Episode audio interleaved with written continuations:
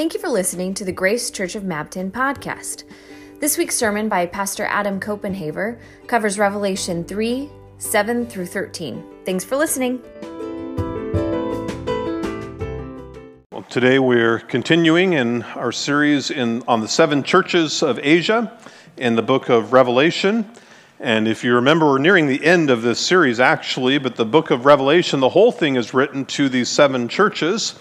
And in chapters two and three, which we've been working our way through, we have seven individual messages to each of these distinct churches in seven different cities. And so today we have the message to the church in the city, the ancient city of Philadelphia. Like Cole mentioned, there is a modern day city of Philadelphia here in the United States. I'm wondering, have any of you ever been to our Philadelphia? Here in the U.S. Quite a few of you have. And what is the city of Philadelphia today known as? What's its monikers? The city of brotherly love. Yeah, it's called that because the name Philadelphia actually comes from two Greek words that are put together a word for love and a word for city. The city of love, or the city of brotherly love, as it's known.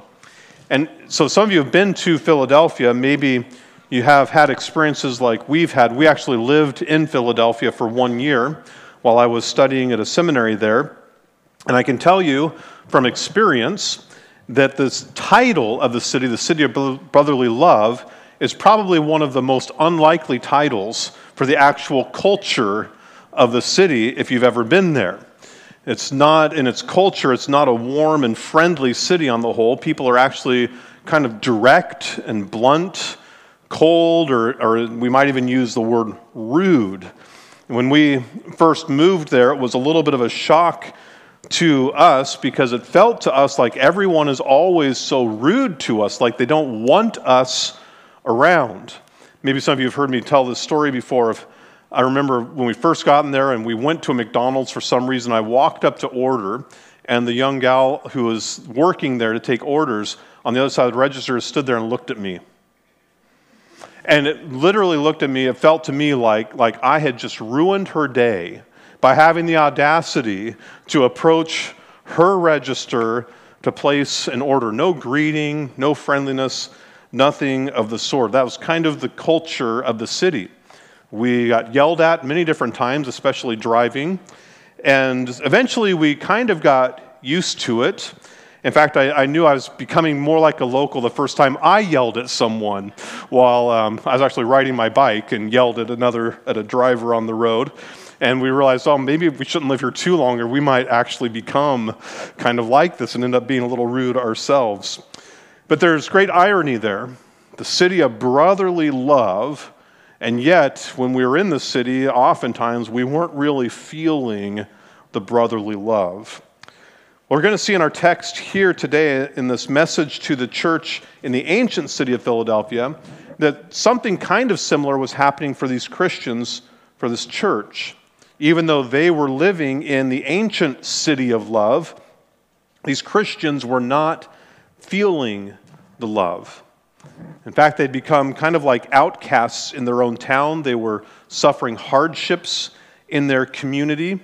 And in this message, Jesus is trying to inspire the church, motivate and compel them to remain faithful. They've been faithful, he says. He's very positive and affirming of them. They've been faithful. Now he wants to encourage them to continue in their faithfulness, to hold fast to Jesus, even in the midst of hardship. Okay, so our outline for today, it's in your bulletin. If you want to follow along, take notes up here on the screen as well. First, we'll talk about the key of David that Jesus holds, which comes to us in the first verse, and this will be important to us for understanding the message Jesus has for the church. Then, second, we'll talk about the actual situation for these Christians in Philadelphia and what was going on at that time, at least as best as we can understand it. And then, third and finally, we'll talk about the rewards.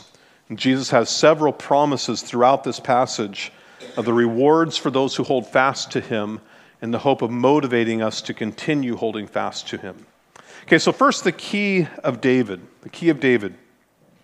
You may remember if you've been tracking through these messages with us, this is the sixth one out of seven. And in each of these messages, it starts off with a verse that describes Jesus in some way, gives some attribute of Jesus. And these attributes of Jesus that are given at the beginning of each message, they go back to Revelation chapter 1, where there was this vision that John had of Jesus.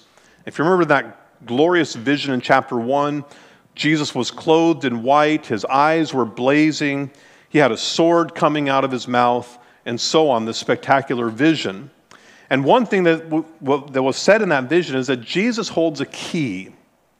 And now here, John picks up on this key.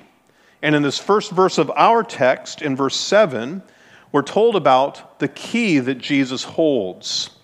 Okay, so look at verse 7.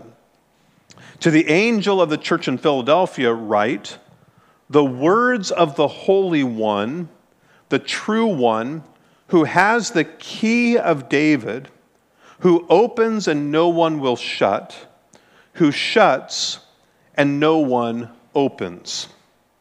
So, what do we make of this key of David that Jesus is holding? Well, here's one of those places where we have to remember that a lot of the language and imagery in the book of Revelation actually comes out of the Old Testament. And this key of David and what's said here about the key of David and opening and shutting doors, this language comes almost directly, almost word for word, out of Isaiah chapter 22. And this is Isaiah chapter 22. It's not a well known passage. We're not going to take the time right now to read through the whole thing, so you can write that down, go back and read it if you want on your own time. I'll summarize it for us here Isaiah chapter 22. And here's what's going on in Isaiah 22. The prophet Isaiah is prophesying about Jerusalem and the people of Israel against them. He's saying that they, the Lord's people, have been unfaithful to the Lord. The people of Jerusalem have been unfaithful. And remember, Jerusalem is the city of David. This is the kingdom of David, the people of Israel, where David had reigned earlier in the Old Testament. But at this time now, Hezekiah is king in Isaiah chapter 22. And the Jewish people, they're under attack from their enemies. And Isaiah is saying that he's criticizing the Lord's people because instead of trusting in the Lord in this situation, they have been building their own defenses, trusting in themselves.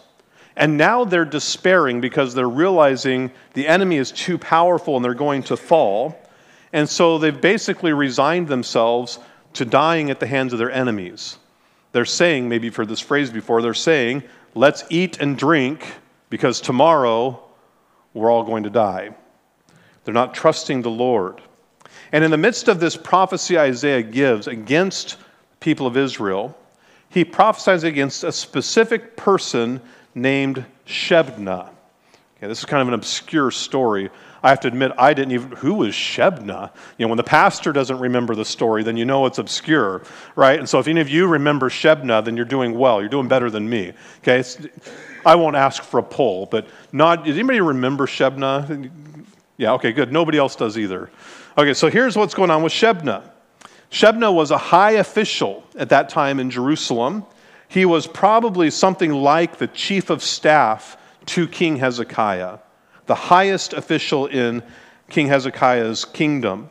And Shebna was arrogant, and he had exalted himself, thought very highly of himself, so highly that he had gone and built for himself an extravagant tomb among the tombs of the kings of Israel.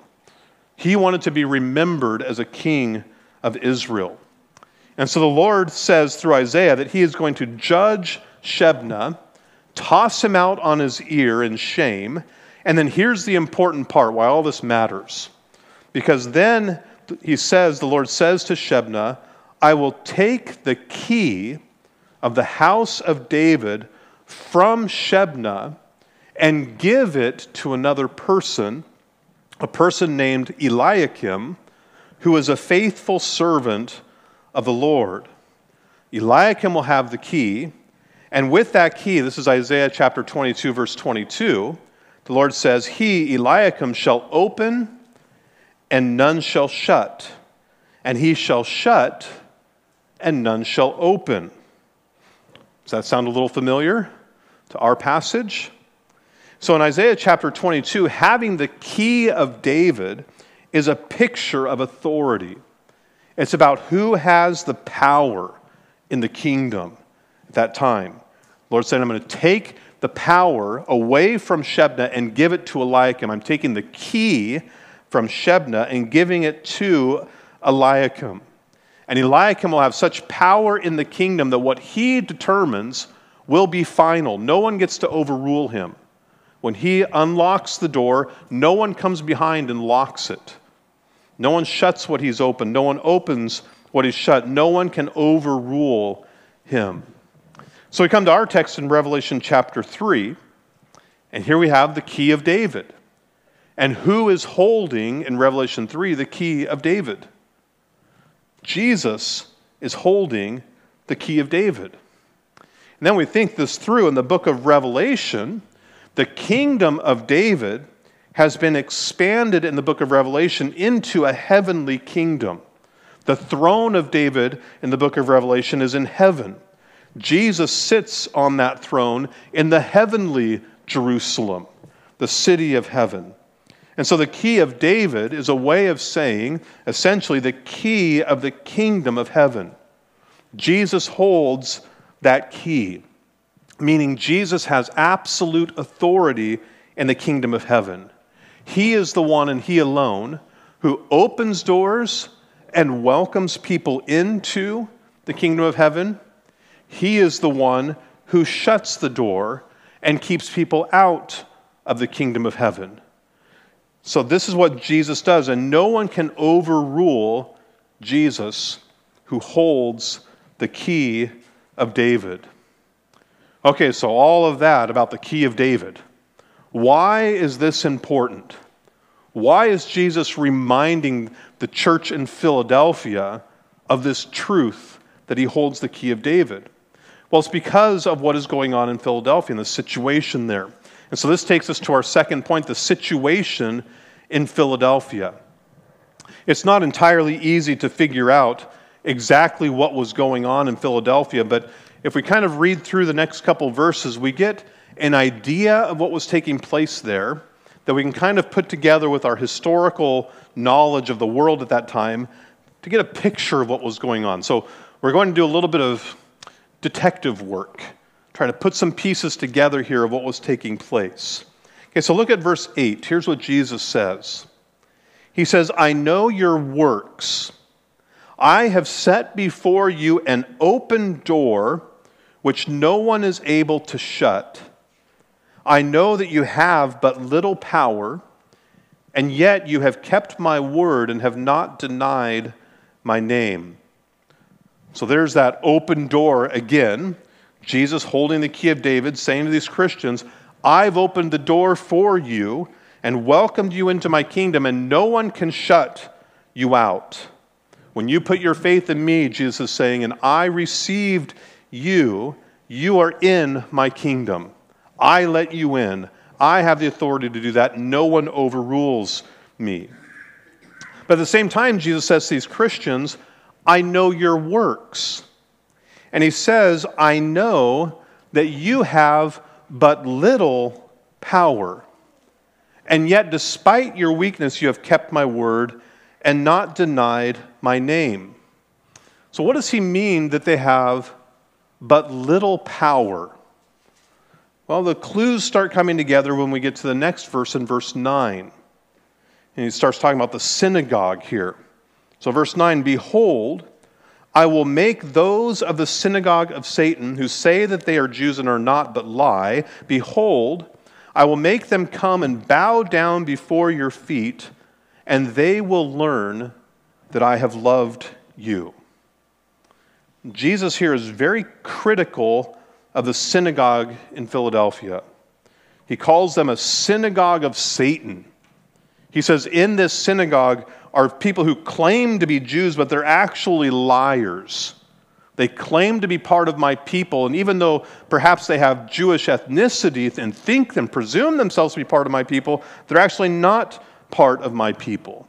And then Jesus promises here that the day is coming when these synagogue members will bow down before the Christians and know of Jesus' love for them. Okay, so now we try to put these pieces together. What is going on here? Why all this language about the synagogue and open doors and all of this? Well, we're going to take a step back and think through this kind of historically a little bit. Okay, so try to follow me now with a little, little history, church history in the first century here. Okay, so we'll start with the synagogue. What is or what was a synagogue in the first century? Well, back then, kind of like today, the synagogue was a place where Jewish people gathered together to practice their faith. If you go back before the days of Jesus, a few hundred years before, like 100, 200, 300 BC, Jews at that time were spreading out, moving outside of Jerusalem, out around the Mediterranean Sea, further and further away from the temple in Jerusalem. As they moved out into these other cities far away, they wanted to have a place where they could gather together to read scripture, to worship, to pray. And so they built synagogues, kind of like a church building today, a place to gather together. So these synagogues, by the time Jesus comes, these synagogues existed in a lot of cities like Philadelphia. So now Jesus comes, he dies, he's raised from the dead, he ascends to heaven, sends out his followers, go preach the gospel, he tells them. Go to these other places and, and tell everyone that Jesus is the Messiah, that he is the King. And so, as these Christians went out, people like the Apostle Paul and Peter and other words, others, if you kind of know how this story goes, when they would go into a town to proclaim the gospel, where would they often go first to proclaim that gospel? They would go to the Jewish people, those who already believe the Old Testament scriptures. They would go into the synagogues and proclaim that Jesus is the Messiah. So, what kind of happened is for several years, decades even, Christians and Jews kind of coexisted in these synagogues. You had Jewish people in the synagogues, some of whom believed Jesus was the Messiah, and some who did not believe Jesus was the Messiah. And the Christians, those who believe Jesus is the Messiah, are trying to convert these other Jews.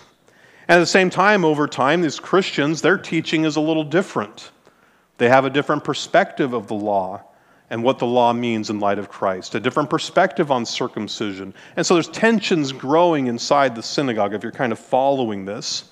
Until we know historically, synagogues began kicking out Christians and began saying the synagogue is not a place for people who believe Jesus is the Messiah, Jewish or not, you need to go somewhere else. And so, as they did that, as they kicked out the Christians, this had implications for Christians in the church. There were implications beyond just, well, we need to go find somewhere else to meet. Now the synagogue's not open to us. These Jews in the synagogue were also saying to these Christians effectively, if you you are no longer, if you're not part of the synagogue, you are no longer part of the people of God. They're passing judgment on these Christians, saying effectively, you're out of the kingdom, as if they, the synagogue, holds the key to the kingdom. And these Christians, once they found themselves outside the synagogue, they were very weak and vulnerable to harassment and persecution. So, if you remember, if you're following all this history, Okay, if you remember, at this time the world is ruled over by the Roman Empire, and Rome was a pagan nation. And as part of their pagan nation, they required people to worship the Greek and Roman gods. Everyone needs to worship Apollo and Artemis and all the gods, and worship and honor the emperor. But over time, as the Jews have been building these synagogues, the Jews had also managed to work out legal arrangements with the Roman Empire to give them some freedom to worship the God of the Bible and to not worship the pagan gods. And so Jews had gotten these exemptions from the Roman Empire to be exempt from worshiping the pagan gods. So, as long as, if you're following this, as long as Christians were associated with the synagogue, they were kind of under the synagogue, they had these legal protections. But as soon as they were pushed out, they lost those legal protections. They were now under the requirements to worship the pagan gods. And if they chose not to worship the pagan gods, they would suffer the consequences. Okay, if you followed even half of that, okay, we come back to our text here. What on earth is going on in Philadelphia with the synagogue and the Christians and all of this? It seems like what has happened here, something like this that the synagogue in Philadelphia has said to this little group of Christians, You're no longer welcome. And they've kicked them out. You're not part of the people of God. They've shut the door of the synagogue to them, left them outside where they have no legal protections, where they have very little power or influence. And so now, not only are they excluded from the synagogue, but now they also are likely to suffer persecution from Rome and perhaps are already suffering. Rome was known at this time. Call Christians to account. You must you must confess Caesar as Lord and reject Jesus. And if you don't, you will pay the consequences, including all the way up to torture and execution. So, this is what's going on for these Christians. They're outsiders pushed out from society. They're weak, they're vulnerable. And yet, how have these Christians in Philadelphia responded to this situation? Well, if you read through the message to Philadelphia, Jesus has nothing but positive things to say about them. And we've seen in these other messages, Jesus is capable in these messages of pointing out where churches have fallen short, isn't he? We've seen that over and over, not for this church in Philadelphia. In fact, Jesus says, though you have little power, he says, I know that you have kept my word and have not denied my name, in verse 8. You have, you have been faithful to me, Jesus says, even when you've been pushed out and are powerless. Verse 11, he says, I'm coming soon. Hold fast what you have so that no one may seize your crown. Hold fast, Jesus says. The idea is that there's pressure upon you to let go of me, given what's going on in your world. And yet he appeals them to continue holding fast. Why would they hold fast? Why keep on remaining faithful to his word and honoring his name? Well, Jesus has a number of things to say throughout this passage about the promises and the rewards that belong to these Christians because of their hope in Christ. And this takes us to our third point the rewards for holding fast. The rewards for holding fast. Why remain faithful when you're suffering, when you have no power or influence, when the world is against you and you're pushed outside? Well, Jesus gives promises now, the rewards. We've seen how in each of these messages, the seven churches, at the very end of them comes a promise for the one who conquers. And then Jesus says something that he will give to the one who conquers. And we've said along the way that all these promises and rewards are cumulative. They're all piling up for those who are faithful to Jesus, reward after reward. We've seen things like you will eat from the tree of life that's in the paradise of God. You will receive the crown of life. You will eat the hidden manna, whatever that means. You'll have authority over the nations, and so on. And so, in this message to Philadelphia, it's the same as the other messages. And that at the end of it, down in verse 12, we do get a statement about the one who conquers, and Jesus gives some rewards. But also, all throughout the passage, Jesus is making promises of rewards to them. It's sprinkled all throughout. This is unique to this message in Philadelphia. So we can go back through it and we can see the rewards, the promises he's making. We can go back to verse 8 where Jesus says, I've set before you an open door and no one is able to shut it. I have the key of David. And Jesus is saying to these Christians, I have opened the door for you. You're in my kingdom, and once I brought you in, who can kick you out? No one can shut the door that I've opened to you. It's a promise to them, an assurance to them. Then we come down to verse 9. And what does Jesus say about those who are opposing them? The Jews in this synagogue, he says, they will bow down before your feet and they will learn that I have loved you. It's a picture of vindication. That Jesus will enter into judgment and he will elevate his people in that judgment, vindicate them, while their enemies will be humbled, and all will know of Jesus' love for his people. So at the present time, Jesus is saying to them, You may be oppressed. You may be suffering at the hands of the synagogue, but you can know and be assured of this promise of a coming day of judgment when Jesus will vindicate you. You can hold on to this promise in the midst of hardship. Then in verse 10, Jesus gives another promise. Look at verse 10. He says, Because you have kept my word about patient endurance, I will keep you from the hour of trial that is coming on the whole world to try those who dwell on the earth. Jesus here says there's another trial coming, more trials coming on the whole world. Probably Jesus has in mind here the kinds of judgments that are described later in the book of Revelation when God will pour out his wrath upon all the sinfulness in the entire world when, in preparation for Jesus returning. And Jesus is promising here that in that day of judgment, in that day when God's wrath is poured out, what will happen to God's people, to those who have been faithful? Well, Jesus promises that he will be present with us and he will protect us from God's wrath and judgment, that we will be secure, that we will not receive his judgment. Again, a promise we can hold on to. That when his judgment comes, if we faithfully endured, we belong to Christ, we don't fear the judgment. Jesus will protect us in that day. Another promise we can hold on to in verse 11 He's coming soon. So hold fast to him, and no one can seize your crown.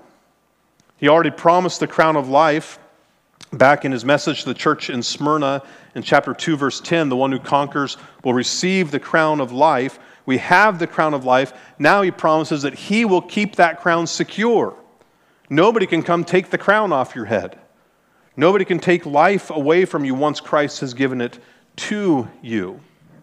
And then we get to verse 12 finally. And here's the one who conquers statement that comes at the end of all these messages. Verse 12 the one who conquers, I will make him a pillar in the temple of my God. Never shall he go out of it. And I will write on him the name of my God and the name of the city of my God, the new Jerusalem, which comes down from my God out of heaven, and my own new name. Now, here's something to look forward to. If ever you're thinking, what will it be like when we're with Christ in his heavenly kingdom for all eternity. Have you ever envisioned yourself as a pillar, as a column of stone in his kingdom? Isn't that what we all want to be? Someday, if you grow up, you can be a big pillar of stone too, right? This is what, but Jesus is promising something here. What's he saying? Well, clearly it's not literal. We're actually going to be pillars the temple of God, but he's making us think about how temples were built in the ancient world how they carved pillars out of stone, out of granite, hard stone, and stood them up, and the entire building was made out of stone. And these pillars would stand for hundreds or even thousands of years, buildings that were made to last. Know, you look, I don't know about you, but sometimes I look around at the stuff we build today. You know, we live in a, in a, you know, a good house like a lot of us do. What are the chances that the house you live in will still be standing in 100 years? Well, there's, there's a, maybe a chance, right? 50 50, maybe, something like that. How about 200 years?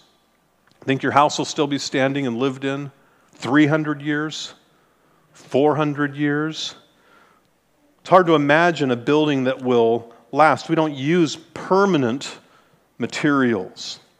But Jesus is promising here that if we conquer, if we're faithful to Him, He'll make us like a pillar in the heavenly temple, as if we're made of stone, fixed in place, established permanently in a temple that will never fall down in heaven. It's a way of saying that our position in heaven is eternally secure. It's why he follows it up by saying, Never shall the one who conquers go out of it. You're fixed and you're in forever. Remember again, who holds the key of David? Jesus does. He opens the door to let us in, and now it's as if he's saying, Once you're in, I shut the door, and you can never go out. You're secure in the kingdom forever. You're a pillar, you're fixed in place. This is it. And then also in verse 12, he says that there will be three names inscribed on this pillar. It was very common in the ancient world to inscribe names into important buildings like this, and as a way of honoring someone, a way of saying, This building belongs to this person or was built in honor of this person in this place. And so, three names inscribed upon us as pillars. First, we'll have the name of God inscribed upon us, that we belong to God for all eternity and our lives forever throughout eternity will honor him. Second, we'll have the name of the city of God, the new Jerusalem that comes down out of heaven, inscribed upon us. This is the place where we belong and will be established and will dwell forever in this heavenly city. And then, third and finally, Jesus says we'll have the new name of Jesus himself inscribed upon us that we belong to Him and honor Him for all eternity. We'll forever be identified as the people of Jesus. So we put all these rewards together, and they all have a common theme that what Jesus has given to you can never be taken away. He has the key. If He opens it, no one else shuts it. If He shuts it, no one else opens it. If He gives you the crown of life, no one takes it away. If He establishes you in His kingdom, you're there forever. If you belong to God, it's etched in stone. You're His forever. And we can see how this is a powerful message for these Christians, this church in Philadelphia. A message of great hope to them, and also a message of great hope for us that our position in Christ is secure for all eternity. And if so, then we can and we should hold fast to Him. This was a challenge for the church at that time. Remember, little power, little influence. As Christians, they were outcasts in society, kicked out of the synagogue with no legal protections vulnerable to harassment and persecution, and yet they can have confidence in Christ and hold fast to Him. For some of us, this may be something like how we feel as Christians in our world today. It wasn't so long ago in our culture here in our country when we at least felt, many of us as Christians, we at least felt like the world is pretty friendly to Christians. As Christians, we have some respect in our world. We're legally protected. The world is accommodating to us, allows us freedoms, and allows us to worship and live out our convictions in peace. Over the past several years, probably many of us have felt at different times and in different ways like we as Christians are more vulnerable in our world, less protected, more harassed or subject to suffering and hardship in our world. Probably many of us have felt like it's harder to live out our convictions as Christians, that our worship as Christians is less understood, less appreciated. We may even feel like we're in some ways being pushed out of society, that we're more vulnerable legally. And we could look at the situation in Philadelphia and compare, and we we might, we might conclude that, well, at least we're not in quite such a bad pickle as they were in at that time. But it can feel like we're moving in that direction. Probably many of us have not kept up with such things, but there are Christian scholars out there who study culture, trends in culture, all that. They've been saying for probably the past 20 or 30 years that for us as Christians here in America, The world has moved on from its respect for Christian faith. You could argue whether or not we were ever a Christian nation, all that kind of stuff, but the world is what they call a post Christian world that we live in. And so, what, what we're experiencing is not a surprise to many of them who have analyzed these things with any kind of depth. And so, here we are as Christians now, where we feel like at times my Christian faith could cause me to lose my job. My Christian faith could cause me to be excluded from a college or university somewhere, to not qualify for a scholarship here or there. I might have to rethink my business plan and idea for my business because of my Christian convictions. What's the message to us as Christians? If indeed we're in a situation in some degree, in some way, like that in Philadelphia, being pushed out in the world. Well, here's what Jesus said to the church in Philadelphia. Here's what he says to us. He says, Hey, church, guess what? I hold the key of David. When I open a door, no one shuts it.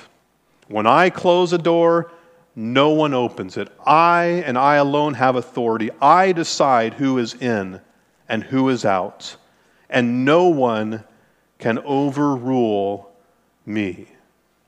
And so, church, Christians, if you have put your faith in me and you know me and you follow me and hold fast to my name, then know this I have opened the door to you and welcomed you in, and you belong to me.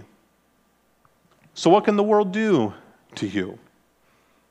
They think they're powerful, and you feel powerless. They try to kick you around and exclude you and shut you out. But guess what? Guess what they don't have? They don't have the key. They think they're in charge, but they're deceiving themselves. And the day of judgment is coming when they will be cast down, and you will be vindicated, and they will know of my love for you. Jesus says to us, I am coming soon. And when I arrive, you will be established in my city for all eternity. I'm going to close the door behind you so you can never be snatched away from my kingdom. And you will be a pillar forever. I'm going to write my name on you, and you will belong to me. So take hope, he's saying, even when you're pushed around, and hold fast endure. Keep on obeying my word and honoring my name. Hold fast to the one who has the key of David, who is coming soon, and no one will be able to snatch away your crown. Hold fast, he says. Amen.